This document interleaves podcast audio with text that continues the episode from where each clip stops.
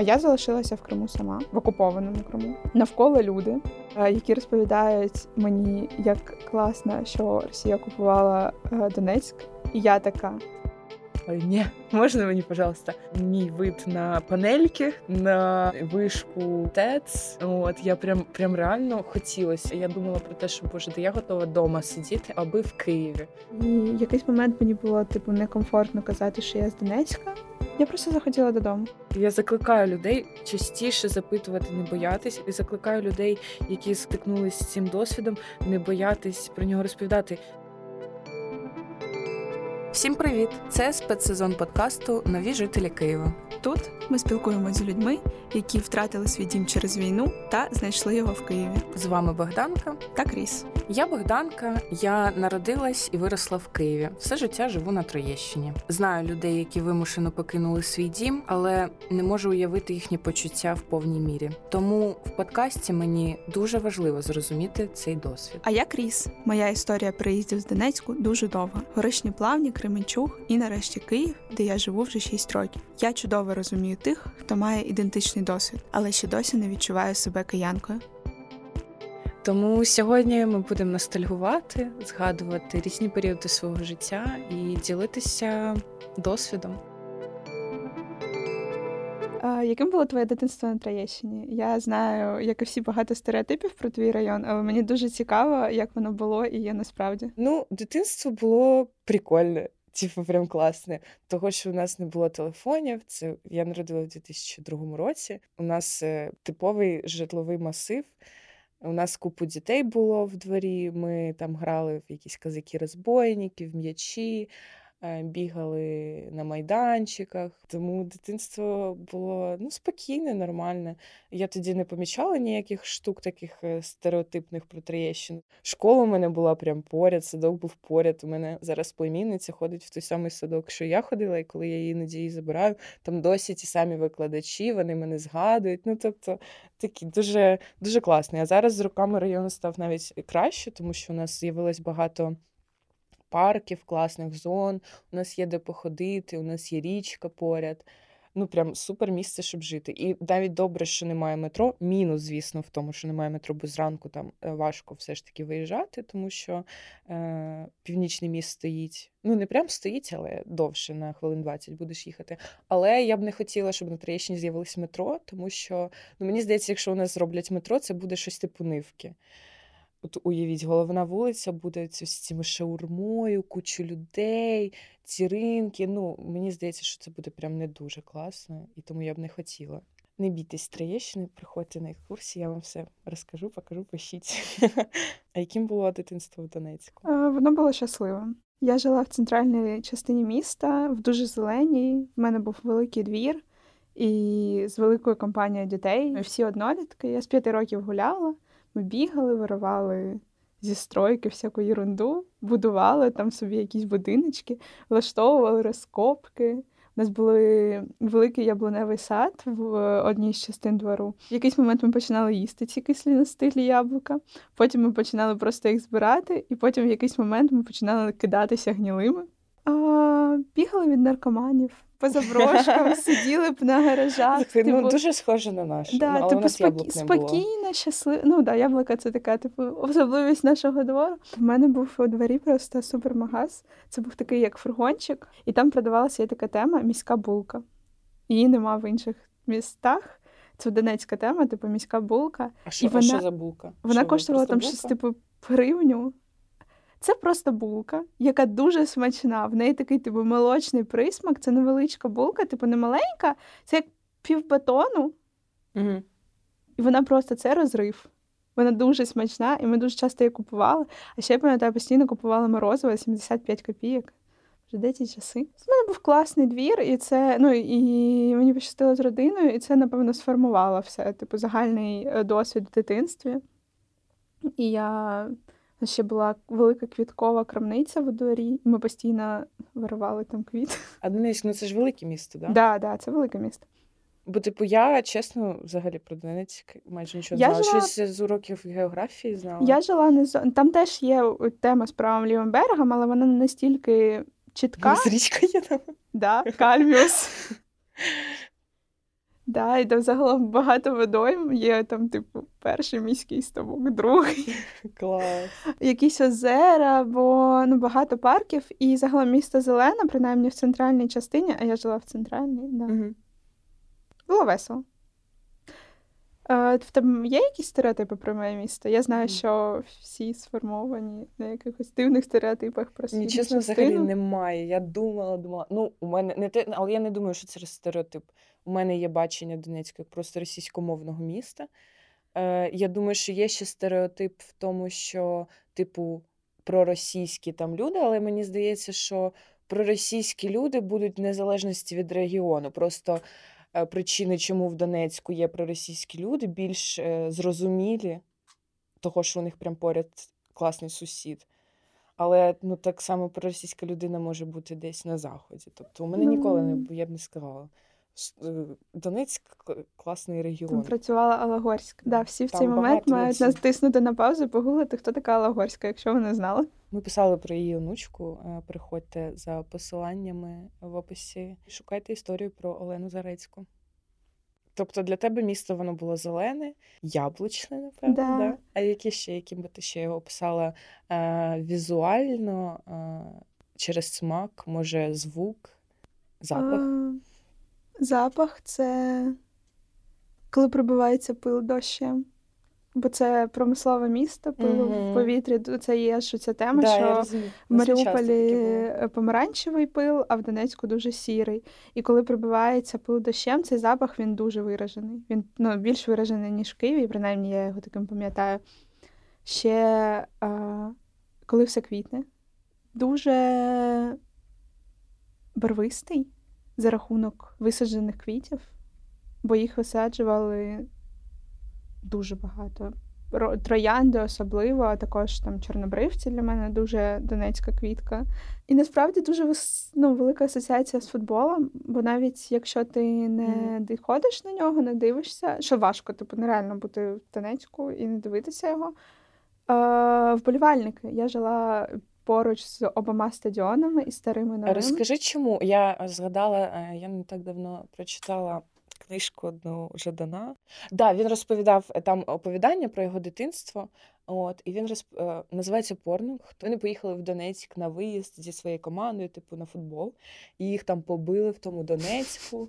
Е, Там чувака, його друга, про якого теж оповідання, його там чуть не зарізали. І не в тому, що типу Донецьк так погано там тебе поб'ють. Це вся околофутбольна ця тусовка, це нормально, що Ну, вони доволі б'ються. агресивно, да. Да, я до того, що там настільки типу сильні команди, навіть е, не основна, не Шахтар, а просто якісь, типу, місцеві. Вони настільки там сильні, що туди могли навіть не пхатись хороші якісь футболісти. От За рахунок чого воно таке футбольне місце? Чесно кажучи, я напевно не можу чітко сформулювати, я не знаю якоїсь предісторії, але так, Ну, у вас там, так е, склали, стадіон, да. да, так, ну, типу, він же з'явився, бо був попит на це. З чого виник попит, я не скажу точно. Але да, є стадіон, їх е, два основних, ще там є менші. Е, основний це Олімпійський. Олімпійський є всюди. Е, ну і Донбас Арена. Е, Вони знаходяться дуже поруч, і буквально там в парі кілометрів від мого дому, там 15 хвилин пішки, дві зупинки тролейбусом. Ну і Шахтар він виборював свою репутацію роками, дуже якісними іграми і роботою. І відповідно, ну і загалом стадіон він великий, європейський, тому приїздило дуже багато матчів, типу гостьових, і всі дивилися футбол. І коли тисячі людей, там, здається, в місті щось там 20 тисяч, я можу помилятися в, в Донбас Арені, і ці люди виходять на вулицю, йдуть гуляти, пити, святкувати. Все місто гудить, принаймні центр. Ти чуєш цих людей, ти їх бачиш скрізь вікно, бо зустрічаєш на вулиці, вони там розмальовані в цих е, в мерчі шахтера або там кого завгодно. Підпишись на наш подкаст на зручній для себе платформі. Будемо дуже вдячні за зірочки та коментарі на Apple Podcast. Думаю, ти як з Донецьку? Ти ж російською раніше розмовляла, так? Да? Російськомовна ну, була. да, я з російськомовної родини.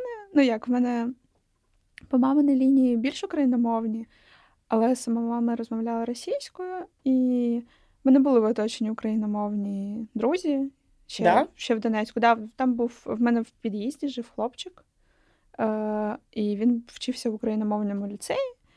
Е, а його батьки, е, я не пам'ятаю, яким була мама, а папа був е, якимось військовослужбовцем, і вони всі розмовляли українською, і я розмовля... намагалась розмовляти з ними українською. Да. Клас. Я думала, е, що просто в східних регіонах. Ні, були люди україномовні. Да. Ну, по-перше, вчилися всі на українській. Багато хто розмовляє, починав там вже мого, твого віку, починали ходити в школу, починалася українська, і важко, коли ти вчишся українською. Ну, воно якось ламалося і починався суржик. Угу. Вже в нашого віку більше це старші, там зачасту російськомовні, молодші діти вже починали більше українською, там з суржиком А коли ти повністю перейшла? А, я почала переходити влітку 21-го року. Я просто захотіла додому. Я зрозуміла, що поки я не перейду на українську, е, цей день не настане. Блін, Моя прикольно. логіка була така. Це хор... Мені здається, це дуже класна логіка. Ну і да, і загалом, типу, вбити в себе в собі все російське. Я почала, ну, почала це робити ще до повномасштабного вторгнення. Сумно, що не раніше. Я намагалася розмовляти більше українською, переписувалася там з російсько... ой, з україномовними друзями українською, але прям переходити, переходити я почала влітку 21-го, я просто почала ставити всіх перед фактом, що я пишу вам українською. Е, я тоді, напевно, до вторгнення не могла собі в цьому зізнатись. Після вторгнення ти така, все, Богдана, будь сама собі чесна, чого ти не переходила. Бо боялася, що будуть от люди, які скажуть: ой, а ти що це українською? Для, для мене досі є момент того, що для мене важливо, що моє оточення думає про мене. Мені ну всім важливо, що напевно, всім в якомусь типу, в якійсь мірі важливо, що думає оточення, але мені похрін, що вони думають про мою мову. Ну, типу, Ну, це сенсі. круто. Ну так, ти колись до цього приходиш все одно, але все одно на початку так важко, так важко. А потім я потім я пам'ятаю, що в один момент. Е, під час вторгнення це вже було, коли я, я прийшла, я мало з ким спілкувалась, я перейшла на українську, ну з ким спілкувалася, з ким спілкувалася українською, але іноді з кимось могла спілкуватися ще російською, бо була не впевнена, як типу відреагують. Я пам'ятаю, що в один день я просто якось прокинулася, і така, та блін, похер. Я просто стала писати всім українською. І так і взагалі мені сподобалось, е, що я не почула ніякої реакції. А от до 14-го, які ти наративи чула взагалі? От знаєш, типу від там батьків, батьків, друзів, там, наприклад, вони були про російські більше чи про українські? А ми в підвалі. Да, запис подкастів під час війни. Мені пощастило знову ж з родиною. В мене не було якихось негативних наративів. Типу, ми е, по маміній лінії взагалі, типу, повністю українці, по папиній там є суміш е, кримських греків. Я ходила, ну, типу, я ходила до репетитора по всім мовам, і по росій, і, росій, і по російській, по українській. Мені загалом важко давалася оця граматика. Це, це, це не моє воно. Було дуже довго. Я, ну, типу, я тільки там після 5-6 класу стала щось нормально писати. Ну, не було якогось е, ну, там, булінгу за те, що ти розмовляєш українською чи чогось такого. Е, Не було супербажання вчити українську, було, не було розуміння, чого Чому це треба? Да, чому це треба? Не було, ну, типу, не, поя... не було пояснення. Тобто там, ну, там було ясно, чого треба то, то, то, то, то, пов'язано з Україною. А от чого, типу, важливості мови як такової, не літератури, не мистецтва, самої мови її ну, не було. Не було цього сформованого пояснення для дітей, чого це важливо. Не забувайте підписуватись на інстаграм жителів Києва. Всі посилання на наші платформи та сайт в описі до подкасту. Як у вас це було? Пам'ятаю, що 2 травня збили гвинтокрил. Святи... Славянську чи Святогірську, ось десь там. І от для мене ось це, та, це була вже весна, е- і вже почалось захоплення. Окупація почалась вже весною, і з цього моменту вже пішла якась точка неповернення, стало ясно, що все погано. Потім почали поступово виїжджати люди, і вже було, типу, наче окуповано, і почались бої за аеропорт. Оце теж така дуже. А ти тоді ще була в Донецьку? Да, да, я була, і я жила ну, Коли на, були, були за напряму, аеропорт? напряму там 2 кілометри, якщо так прокласти, типу, в е, Google картах е, лінійку, А яке місто тоді було? трясло будинок. Воно було дуже тихе. Не, не, типу, це не типово. Прям враховуючи, що я жила на центральній вулиці, де постійно був якийсь типу поток машин, людей, чогось ще, воно просто затихло, все замерло. А чого ви одразу не поїхали?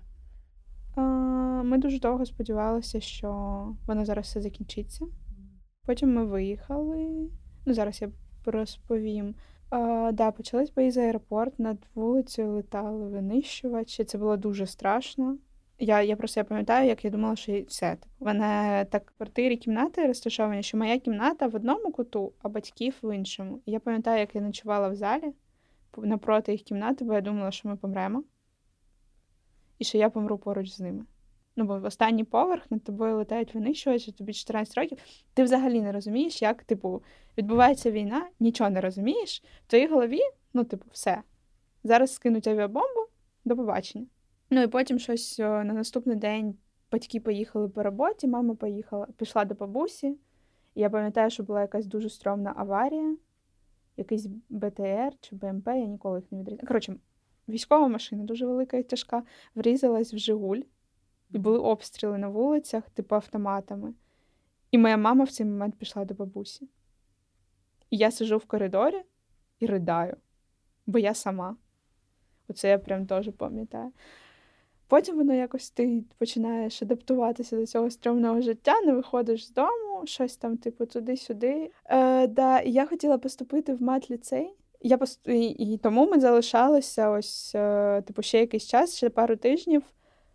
Е, в Донецьку я здала вступні іспити. Я поступ... Молодець. Я поступила, і там, типу, в ті дні вже ну, щось, типу, батьки такі, треба звалювати. Ми і в ітозі зробили ну, цю довіреність на мене, доручення, на сестру і на бабусю з дідусем. І батьки вирішили, що вони сажають нас на потяг. Тоді ще ходили потяг, потяг з Донецька. Вони сажають нас на потяг в Крим. Через Україну? Так, да, так, да, так. Да. Е, Саджають нас на потяг в Крим, бо друзів, які були в Криму, зателефонували і сказали, що, типу, відправляєте Крістіну, тобто мене наскільки настільки треба. Типу, там було місце для мене, я туди їздила до цього декілька років сама до них же. Але тепер це ну, типу, окупована територія, треба доручення, і нас з сестрою посадили і відправили туди. А я залишилася в Криму сама, в окупованому Криму. Навколо люди, е, які розповідають мені, як класно, що Росія окупувала е, Донецьк. І я така. Українці? Свої, е, не тільки українці. Угу. Типу, і, і, і люди з Донецька теж багато хто виїхав в Крим, бо думали пересидіти. І я зі своїм підручником історії таким: добрий день. Вашої країни не існувало. Донецьк це Україна. Ось тут в підручнику історії це, типу, написано. А, да. І потім я повернулась, бо треба було йти в школу. В Донецьк повернулася? Ні, ні, ні. Е, Треба було йти в школу, а йти в школу в Росії не варіант. Я ж не знала твій досвід. Я думала, що, можливо, ти одразу знаєш, переїхала. Ні, це не було одразу. А ти прям прожила. Я багато знаю людей, які виїхали, повернулися і потім виїхали остаточно. Дуже багато хто повернувся на декілька місяців, умовно кажучи, ну, назвемо це закрити справи зібрати манатки, зібрати документи, там, типу, завершити щось по роботі, взяти речі більш свідомо і виїхати остаточно, все, типу, з кінцями. Ну, як зробили ми. Ми повернулися потім е- і виїхали вже взимку 2015-го, після Нового року, остаточно все. Типу. Все зібрали, бабусю кота нас четверох, закрили квартиру і і виїхали з Донецька. І ми виїжджали через Оленівку. Тоді ще можна було через неї виїхати, і ми виїжджали прямо під обстрілом. Mm-hmm. Тобто ми за нами почався обстріл. І коли виїздили, там, типу, обертали. Що такі... ти думала в цей момент, коли ти виїжджав? Не пам'ятаєш приблизно? Полегчення, а... сум, я... емоції більше? Я була рада. Той день, коли ми повернулися, було ясно, що ми виїдемо. Ну, тобто, і ми виїхали в Хорошні плавні. Я знову була новенькою нічого не пам'ятаю про цю прекрасне місто. Це Полтавська область. Це раніше був Комсомольськ, зараз це горішні плавні. Uh-huh. Я там закінчила 9 клас, і влітку ми приїхали в Кременчуг, і там я вже закінчила школу. Я взагалі не пам'ятаю. 9 клас взагалі вийшов з моєї пам'яті, просто я знаю лише якісь загальні факти. А 10-11 він був дуже. Коротше, це були не дуже класні часи в моєму житті. Якими були твої старші класи? Ми однолітки, ти вже сказала, що ти не так відчувала війну. Так, да, взагалі не так. Е, Мої старші класи е, були, звичайно, підлітка. Типу, я ходила в музичну школу, я нормально навчалась, я не пропускала ніколи уроки. А у мене там була компанія, з яким, з якою ми тусувались, слухали русський респ, прости господи. От, знаєш, тусувались на квартирах, ходили трошки гуляти, десь уже ближче до 17 років, типу 11 знаєш, клас. Ми їздили там, вже виїжджали трошки гуляти, типу, в центр кудись на майданчик, на майдан пройтись. Тобто таке.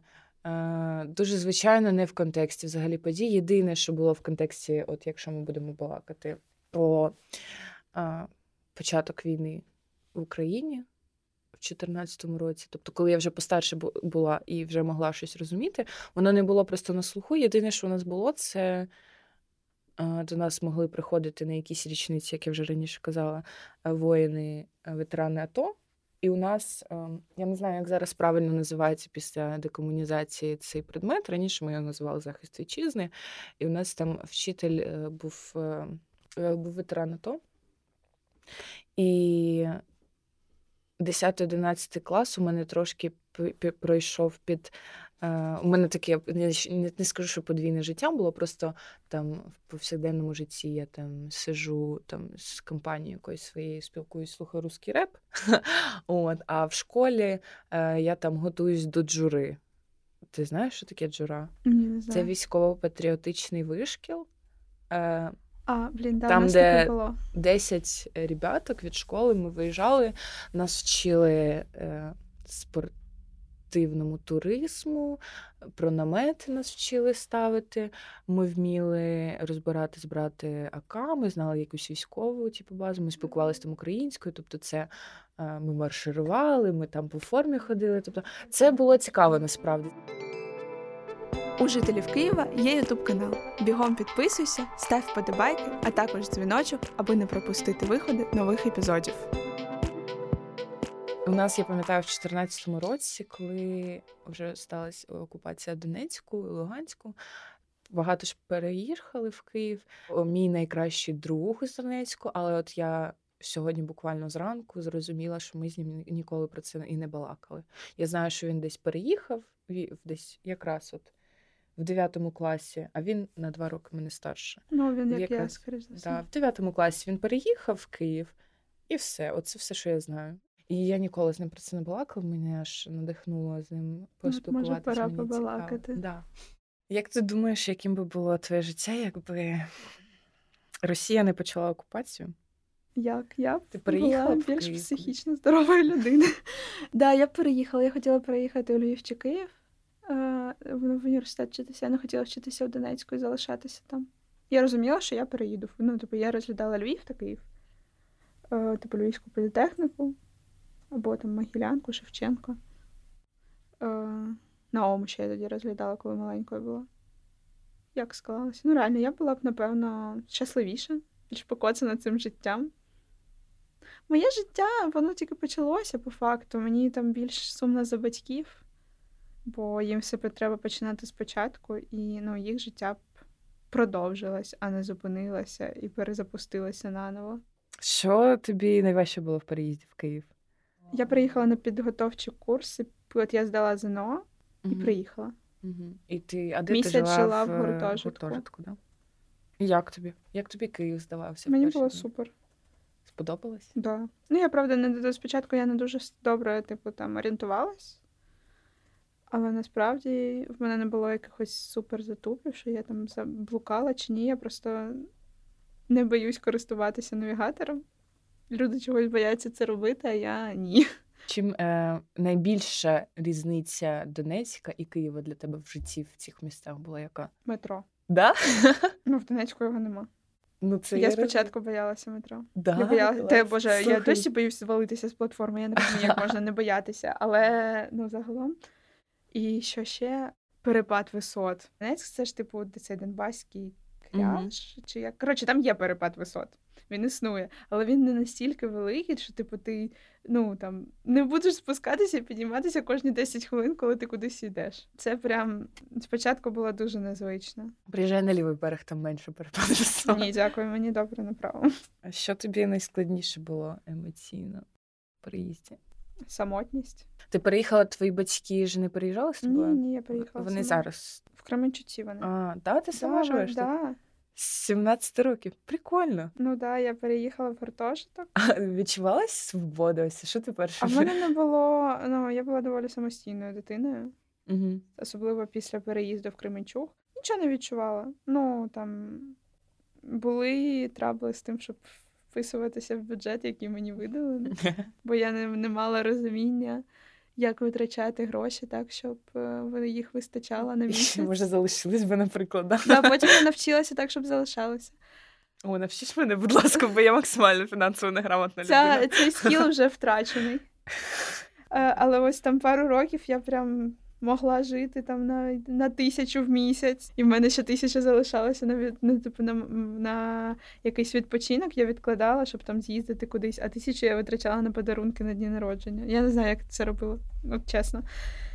Ну, загалом е, у тебе від Києва такі приятні. Да, я хотіла сюди приїхати. Тип, от я не хотіла приїздити в Кременчуг, а в Київ я, типу, мені тут було комфортно, да, там якісь там стандартні трабли, але загалом мені тут подобалось. Мені було самотньо. Та мені і зараз, напевно, в якоїсь плані самотньо, але і в мене не було друзів е, в старших класах, коли я приїхала. Вони з'явилися в Києві. Ну, і я спілкувалася там з дівчатами в школі, але зараз, типу, я розумію, що це була якась, ну там, це було товаришування, не друзі, Мгм. повноцінні.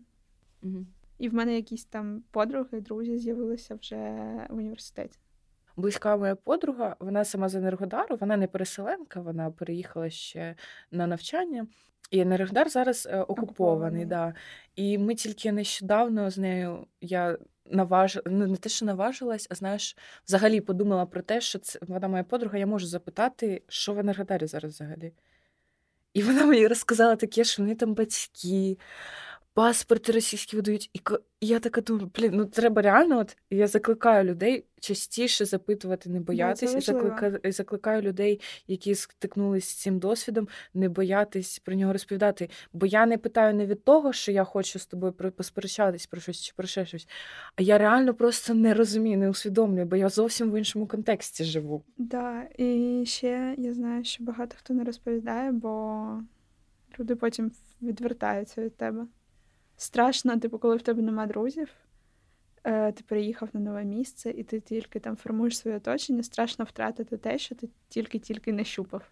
повернусь до цього, що е, не питаєш, бо не думаєш про те, що про це можна побалакати. Що б ти е, порадила таким людям, як я, у кого не було досвіду вимушеного виїзду з міста? Як взагалі, взагалі чи варто про це питати? В який момент варто про це запитати, і як про це балакати? Про Мгм. те, що ти пережила? В мене були різні періоди, коли я агресивно реагувала на запитання, бо мені здавалося, що всі навколо вважають моє місто руснявим і мене якоюсь неправильною. Я дуже агресивно відповідала в плані того, що, типу, став... умовно кажучи, ставилася їх на місце, що Донецьк це Україна. Потім якийсь період часу я просто бачила, що люди, люди не хочуть, типу, друзі, ніхто не хоче. Типу, я починаю щось намагатися розповідати, і вони зливаються, переводять тему. І в якийсь момент мені було, типу, некомфортно казати, що я з Донецька. А потім я така. Що? Я скажу це всім, і ви будете слухати від мене лекцію про те, що Донеччина це краще місце в цій країні на землі і просто. Ви втрачали в цьому житті все, що досі не погуляли по донецьким степам. Тому тут тобі важко дати якусь чітку пораду, бо у всіх різні стани. Я зараз в стані, коли я хочу розповідати інформацію, щоб люди знали більше, бо дуже мало, ну, дуже мало знають. Якщо ти не цікавишся, рідко до тебе дійде якась інформація про регіон. Ну, як і я там, може, не знаю про Волинь щось. А, мені здається, важливо дати зрозуміти своєму другу або знайомому, що ти не проти послухати про його досвід і що тобі цікаво. Угу. Бо здається, що це не цікаво, і людям некомфортно слухати про щось погане в твоєму житті. І це оце враження, воно живе з тобою постійно, що ти, як типу, в- своїми розповідями ставиш людину в якесь незручне становище, що він не може тебе і стопнути, і не хочеться слухати. Ось важливо, мені здається, якщо ти дійсно хочеш послухати, дати зрозуміти, що тобі цікаво, ти готовий послухати. А, І ти там, мовно кажучи, готовий допомогти, якщо в цьому є потреба. Я питаю просто нічого, якщо я запитаю, ти не проти Да, про це да, це поспілкуватись? Типу, от, от це проговорювати дуже важливо, да. Да, бо там мені цікаво запитати, якщо тобі, типу, якщо ти не я запитаю, Так, це якщо ти не тема. проти, Це, та типу, це взагалі про будь-яку тему, знаєш, Да. це обговорення, ти так і робиш. Ще мені здається, що якщо у вас є друг ВПО цього року особливо, ну там 2000, як почалося повномасштабне вторгнення, і він переїхав, вона чи він переїхав ось в Київ, е, витаскувати гуляти. Особливо зараз весна почнеться. Да. А ще дуже важливий момент: не тащіть людину в заклади, коли ви не розумієте її фінансове положення. М. Це, типу, такий неочевидний, але скоріш за все, е, вона зараз має докупити купу побутових штук, які І, насправді Дай Бог, аби робота в да, або ще б знайшла нормальну. Тобто, скоріш за все, витрат маса. Навіть якщо людина вже півроку в місті і вона працює весь цей час, скоріш за все, все одно ще не закриті базові штуки. І вона може і хоче сходити з вами в кафе, але можливо ці 400 гривень залишені там будуть не супер класні, і краще запропонувати піти на безкоштовний ентертеймент, там атракції у вигляді парку, квітів. І якщо, типу, якщо ви там разом захочете піти перекусити, ви підете. Але йти, як типу, люблять казати, типу, пішли чітко в заклад, не підрозуміваючи щось інше, це мені здається. Ну ладно, це насправді, напевно, у всіх ситуаціях краще підрозумувати безкоштовні атракції з можливим походом на каву чи щось ще. Як краще казати? Переселенець, внутрішньо переміщена Ну, я- особа, в- ВПО. ВПО, мені здається, більш стало на слуху типу, за останній рік. А я, типу, я сприймала себе завжди як переселенка. І не біженець. Біжуть, біж, біженець це з країни, а переселенець це, типу, внутрішньо переміщення особа. Типу, я як е, переселенець, переселенка. Але тут вже кому як хто як себе відчуває. І що? Які, що про себе чула цікавого? Я не знаю, що я з бандитського міста. Я ну, воно всі міста бандитські. Та, якби ти народилась на типу, Троєщині, про тебе те Якщо саме ти, типу, якщо ти в 90-х е, типу, жив всі міста, весь світ був бандитський в ті часи. Я не застала цього. Е, я дізналася, що моє місто бандитське, коли я переїхала, і мене запитали про те, чи бандитське моє місто. І я така, що? Е, ти знаєш, я просто у мене ну, я не чула багато в, в оточенні про переселенців, але якось от до них завжди такі, типу, ой, та ці переселенці, ой, типу, вони пане. От таке було. Як ти думаєш, чого у нас таке ставлення до цього було? Ну, типу, що Е, пане приїхали, а не те, що Бо блін, люди- в країні війна. Люди злі. Вони не усвідомлюють того, що більшість цих людей не хотіли приїздити. Тобто, там я молода і вступала би сюди в університет, я приїхала б що так, що так. Мої батьки хотіли жити в своєму будинку на хуторі Перескавєєвка в свою щасливу старість, е, мати якусь собачку і вирощувати виноград і помідори, а не е, в Кременчузі починати нове життя. Ну, тобто, типу, вони не хотіли туди переїздити.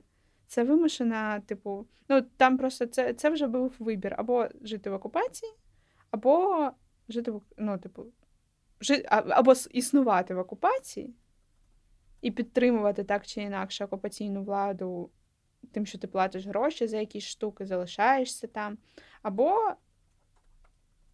повністю змінити своє життя, налаштувати, що, що ти починаєш його заново і виїхати. І коли ти, типу, це зробив, виїхав, і тобі кажуть, що типу не приїхав, це дуже не це дуже токсично. Давай про Київ тепер. Да. Слухай, ти взагалі любиш Київ? Да, я люблю Київ. Добре. Мені тут дуже добре. В жителях можеш працювати, робити. Така, Бо я щось слухаю, через- просто, через чотири знаєш, місяці, ну, Типу просто якось.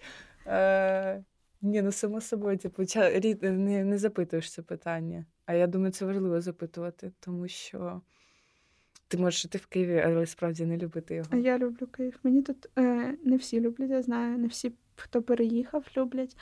Мої батьки не дуже люблять Київ. Київ такий специфічний, тут є своє. Чим для тебе Київ, Богданка? Чим є для тебе Київ зараз? Ти Е. казала, що ти все ще адаптуєшся до міста. В чому це Ну, заключається? напевно, тому що я тут, е, знаєш, розвиваюся, мені тільки 20 років. Типу, у мене ще все життя попереду. Не знаю, може, колись я і не буду любити Київ, або переїду звідси, чи ще щось таке. На даний момент е, я досі, ну, я вважаю, що я буду тут, я хочу бути тут, хочу тут розвиватись і розвивати місто. Е, і для мене такий Київ це дім, друг, е, партнер, е, поміч. От. Чому адаптуюсь? Тому що він теж змінюється, і до кожної зміни тобі треба адаптуватись теж. От. Зараз адаптуюсь, бо ну, війна, знаєш, на вулиці. І хоча вона вже відступила саме трошки від Києва, саме по подіям, але все одно. От зараз я знову адаптуюсь до того, що є завжди світло, я вже відвикла. І це дуже попсувало мій графік, бо раніше я була якась більш зібрана. Тепер Ну, завжди є світло, і типу це трошки важче. Та. Я насправді, до речі, не так давно зрозуміла, що для мене от Київ типу дім. І от я раніше цього контексту реально міста не розуміла. Я не думала, що може настільки бути важливим, те, що я в Києві народилась. Ну, народилась так само, як ти народилась в Донецьку, приїхала в Київ. Так, ну, якось я це розуміла, але потім я переїхала на місяць в Мукачево. Два тижні там пожила, приїхала на вихідні в Київ по справам. Повернулась в Мукачево, тиждень ще мала там жити, і мене просто рвало. Я не могла там сидіти. Місто супер гарненьке, тихеньке, погуляти можна. Там у нас прям вид на річку був, і гори, клас. Але ні, можна мені, пожалуйста, мій вид на панельки, на вишку ТЕЦ. От, я прям, прям реально хотілося. Я могла, я думала про те, що боже, де я готова вдома сидіти, аби, аби в Києві. От, я, от, да, Київ для мене важливий в контексті мого життя. І це класно, він такий, як персонаж мого життя йде окремий. Для тебе Київ став домом? Е, Мені здається, що напевно да. Е, Мені він більше відчувається як якийсь безпечний прихисток наразі. Що тобі допомогло тут так себе відчувати? Люди. Дослідження міста теж дуже допомагає відчуттям. Е, Знаходження якихось своїх місць, своїх кав'ярень, Мгм. овочевих Да-да-да, лавок, лавочок. Це ж завжди дуже дуже допомагає. Як змінювалась твоя взаємодія з містом протягом років? Як ти тут живеш? Ти ще ж архітектурний, да, закінчила? Я закінчую. Ну, я, на, я на магістратурі. Як тобі місто сприймалось в архітектурному плані? Як тобі наші балкони? Я спочатку сприймала місто просто як, типу, місце, де я живу. Да, я дуже, ну, типу, мало досліджувала місто і вже прям почала якось свідомо досліджувати після ну, на, второ, на другому і після другого курсу. Угу. Е, більше відчувати задоволення від того, що я живу в Києві, більше гуляти, знаходити улюблені місця. Ось якось так. Там з кожним роком я стала більше відчувати себе як киянкою, жителькою Києва А де ти, окрім університету, знаходила е, своїх людей? на волонтерстві. Мені дуже допомогло волонтерство в якийсь момент. Я на першому курсі пішла волонтерити від таблеточок в Ахмадиті. І там я зустріла, е, типу, як напарницю дівчинку, з якою я мала волонтерити. А потім на одній події ми зустріли, познайомилися ще з двома там, з фотографами, ще з однією волонтеркою. І ми дуже подружилися, товаришуємо досі.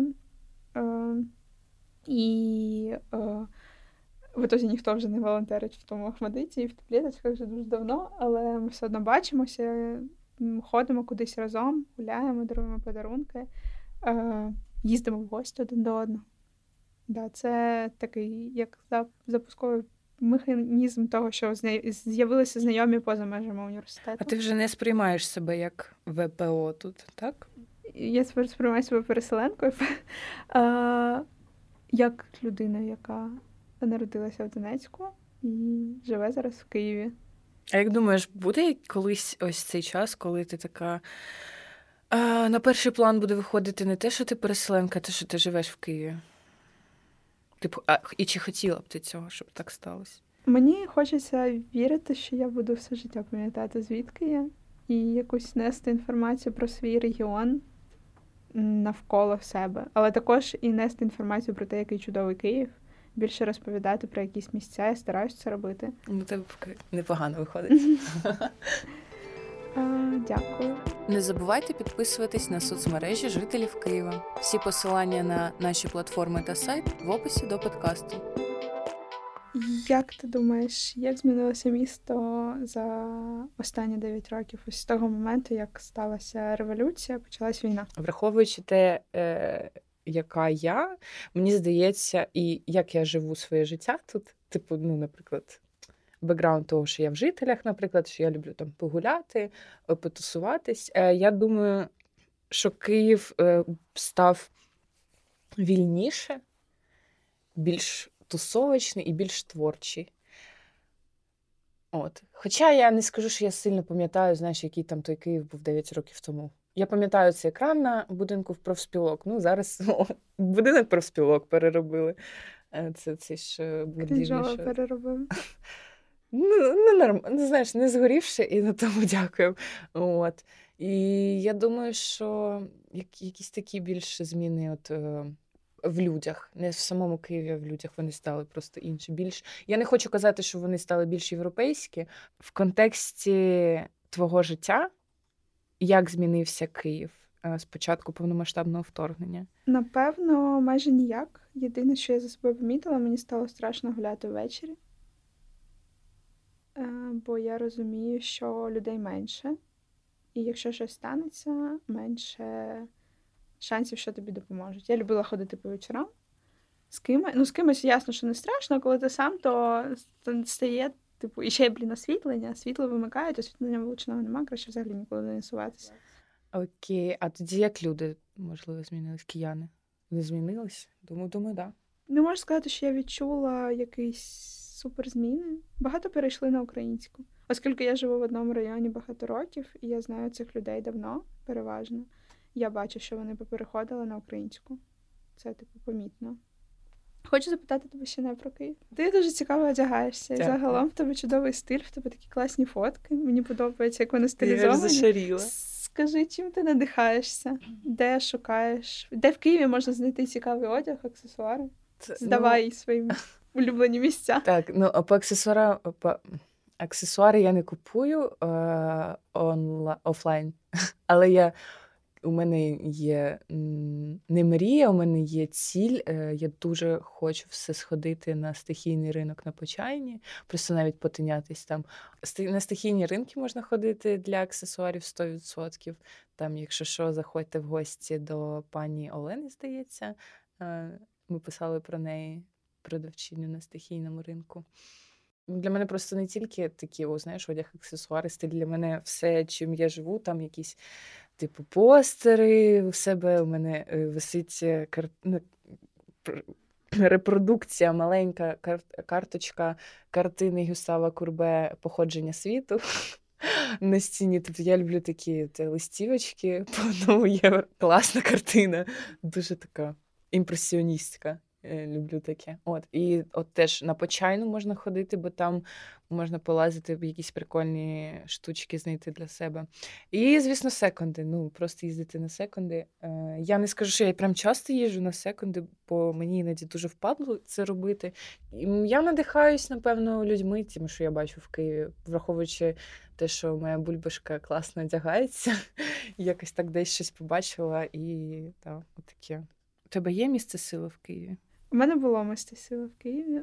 Це було ветерана Брауні на Подолі. Е, на жаль, вони закрилися, бо Роман поїхав на війну, а, а друга, ну, а як співзасновниця, е, вона фотокореспондентка і також фотографує війну, але я дуже сподіваюся, що скоро війна закінчиться, Роман повернеться і відкриє нове ветерана Брауні. Е, тому, напевно, зараз імітація міста сил, місця сили це. Я люблю автостанцію на Подолі. Мені там дуже комфортно, я там, мені там завжди смачно, спокійно, безпечно. Е, І я люблю Боцат Фаміна. Там є площадка, де не працюючий фонтан, і там є великий платан такий. Мені там дуже подобається. І ще мені подобається парк захисників України біля мого дому. Він маленький, але там є акації. Я людина, яка звертає увагу на е, які дерева висаджені в парках, на вулицях, і там от є акації. У мене все, що є, все, де, всюди, де є акації, ось я люблю ці місця. А в тебе є місця сили? Mm, я б не сказала. Я більше просто, якщо мені треба якоїсь сили, я більше люблю або час з людьми близькими для мене провести, або там вийти навіть просто пройтись з музикою. От я більше так заряджаюсь. У мене є просто улюблені місця. Я навіть погуглила улюблені будівлі в Києві. Е- от я три точно одразу згадала. По-перше, вулиця Велика Житомирська, 8Б. Це буди... будинок е, біля цього. Е, Там на сторону пейзажки виходять вікна, і там здоровенні лоджії з Зелений великими він вік... такий? да, з великими вікнами. Я просто закохалась в цю лоджію, і знаєш, я ще люблю просто вікна дивитись людям. У кого що як обставлено, це супер просто. І ці лоджії, Боже, я на них молюсь просто. Далі. Е, Мені подобається вулиця Гоголівська, 37 дроб- дріб 2. Це біля Павлівського е, скверу. Ой, От, е, там сквер. в цій частині.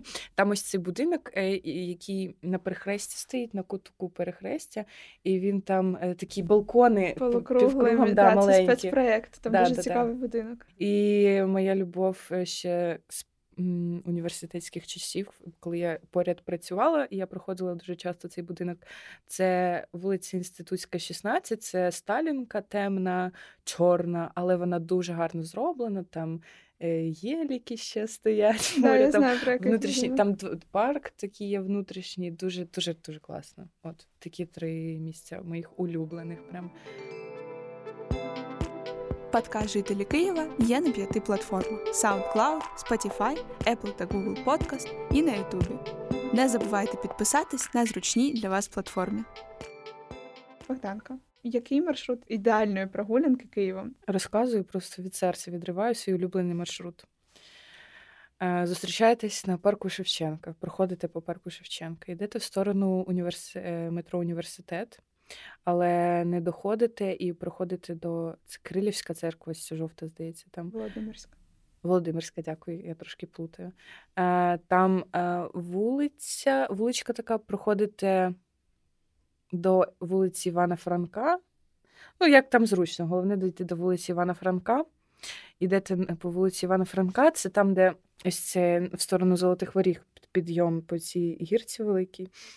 Але ви не йдете вгору, ви йдете наліво на вулицю В'ячеслава Липинського, моя улюблена вулиця в Києві. Там просто дуже тихо і дуже класно. Можна зайти в липу. От. Далі приходите до девіолотрека, виходите на цьому. Сквер. У нас ще раніше з подругами ми любили зайти в Пончик Boy, взяти пончиків і спуститись в сквер Чкалова, того що це сюр. Потім і будь-яким е, зручним для вас способом йдете до Львівської площі. Можна зайти е, від Львівської площі, йдете на вхід е, в цей до пейзажки. Зазвичай ми там ще стопаємось, е, якщо так гуляємо в TCP. Це мій улюблений бар в Києві. Просто п'ємо там смачні коктейлі і йдемо гуляємо по пейзажці. Да, я прям люблю такий масштабний маршрут. А тут вже на вибір: або по Андріївському спуститись на поділ і по долам погуляти, або через Воздвіженку можна ще теж е, цікаво пройти через цю, ці сходи. От, оце мій прям улюблений улюблений маршрут. Так, да, у тебе. Е, приїхати на контрактову. І тут можна піти по верхньому по нижньому подолу, але напевно краще піти в бік контрактового будинку. Е, і я біля нього, я не люблю ходити по Сагайдачного, не люблю цю вулицю. Мені подобається повернути після Могилянки на е, Ільїнську. Угу. Да, там класно. І там е, йти по братській вулиці, потім зайти в світ кави. Обожнюю світ кави, краще макаруни. Е, купити собі макарун. І там, якщо ви любите каву чи щось таке, то ви можете. Там є все. Головне, в цьому списку макарун. Е, шоколадний найкращий. Е, мені. Потім все-таки прийдеться повернутися на Сагайдачного. І після входу в, метро Поштова площа, там є сходинки вверх по Володимирській гірці. треба вздихнути, видихнути і піднятися цими сходинками, або піднятися фунікулер, фунікулером, теж класний спосіб. Ви підіймаєтесь на Володимирську гірку. Ти так з підйому пішла. Я просто роблю так, щоб спускатись.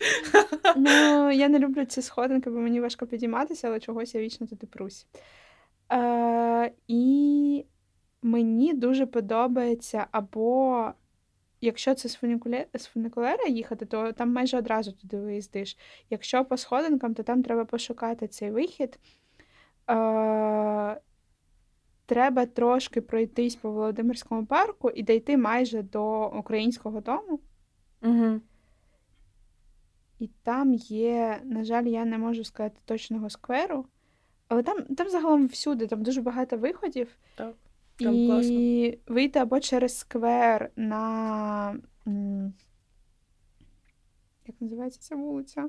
На Михайлівську і спускатися вниз, або пройти вздовж Міністерства закордонних справ і теж по Михайлівській спускатися вниз. Я не дуже люблю Майдан, але, на жаль, його там не уникнути трошки. Да, і пройтись про нього, по ньому і підніматися по інститутській. У мене Через такий- мій улюблений будинок.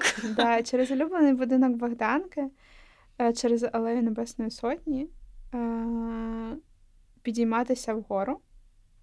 На липки. Е, да? да, на липки. І на липках мені подобається просто там ходити туди-сюди. Да, там гарно. Да, там поверху дуже класно ходити, і можна далі, далі просто робити величезні крюки і шукати свої улюблені будинки. Де ти в Києві шукаєш нетворкінг, якщо він тобі потрібен або нових Е, людей? Де ти зустрічала? Ну, от жителі я зустріла в інтернеті. Якось само собою вийшло, але мені здається, якщо я б більше б радила б, знаєш, де шукати, це ну, по-перше, можна у нас дивитись. Ми справді пишемо. Я коли пере, переглядала в голові якісь такі спільноти, про які не те, щоб ми про які ми писали, а де реально можна прийти самому і знайти людину е, або людей, то я зрозуміла, що більшість ми про них писали. Це, наприклад, от цегла, це те ж саме Леся Квартиринка. Це от у нас колаби з космосом пішли, це теж спільнота. Тобі Ну, приходять, тут вони всі відкриті. Е, та жителі теж відкриті. Хочеш щось робити, пиши нам. Ми завжди раді прийняти, мені здається, нових людей е, і відкрити щось нове для нашого медіа. Сьогодні у мене співбесіда на вільний. Може, заїду на колінг. Теж спільнота людей. Ще якось, я пам'ятаю, ми з подругою були. м, на Печерську дом вони називаються. Здається, ще досі є. Це ребятки просто ради- ря- разом живуть в будинку на Печерську і вони влаштовують різні штуки, е, такі свої посиденьки, якісь домашні. І ми якось ходили туди на чайну церемонію, поспілкувалися, взагалі класні люди. Жити разом на Печерську це мощно. Які культурні місця допомогли тобі інтегруватися в місто? Мені здається, класна тема книжкові клуби, очні.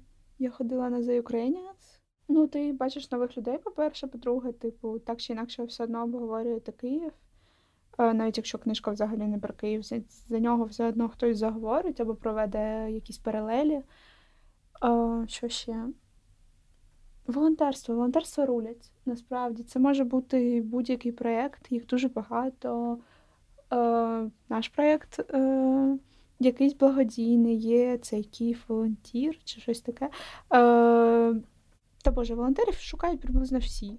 Так, ти знаходиш своїх людей, свої проекти і пробуєш щось, і фактично це не як там, типу, попробувати і влаштуватися на роботу, і потім думати, як важко звідти піти. Волонтерство може бути одноразовим, якщо тобі сподобається, ти зачіпишся, а якщо ні, то підеш далі. Е, Дякую тобі. Я думаю, ми покрили сьогодні дуже багато класних штук. Дякую тобі, Богданко. На, на межі сміху і сліз. Їй Да. Богу, так і було. Я знаю, що у тебе теж є улюблені місця в Києві, які допомогли його полюбити або просто познайомитись з містом. Поділись своєю добіркою на Apple Podcast або ж на нашому youtube каналі в коментарях під випуском.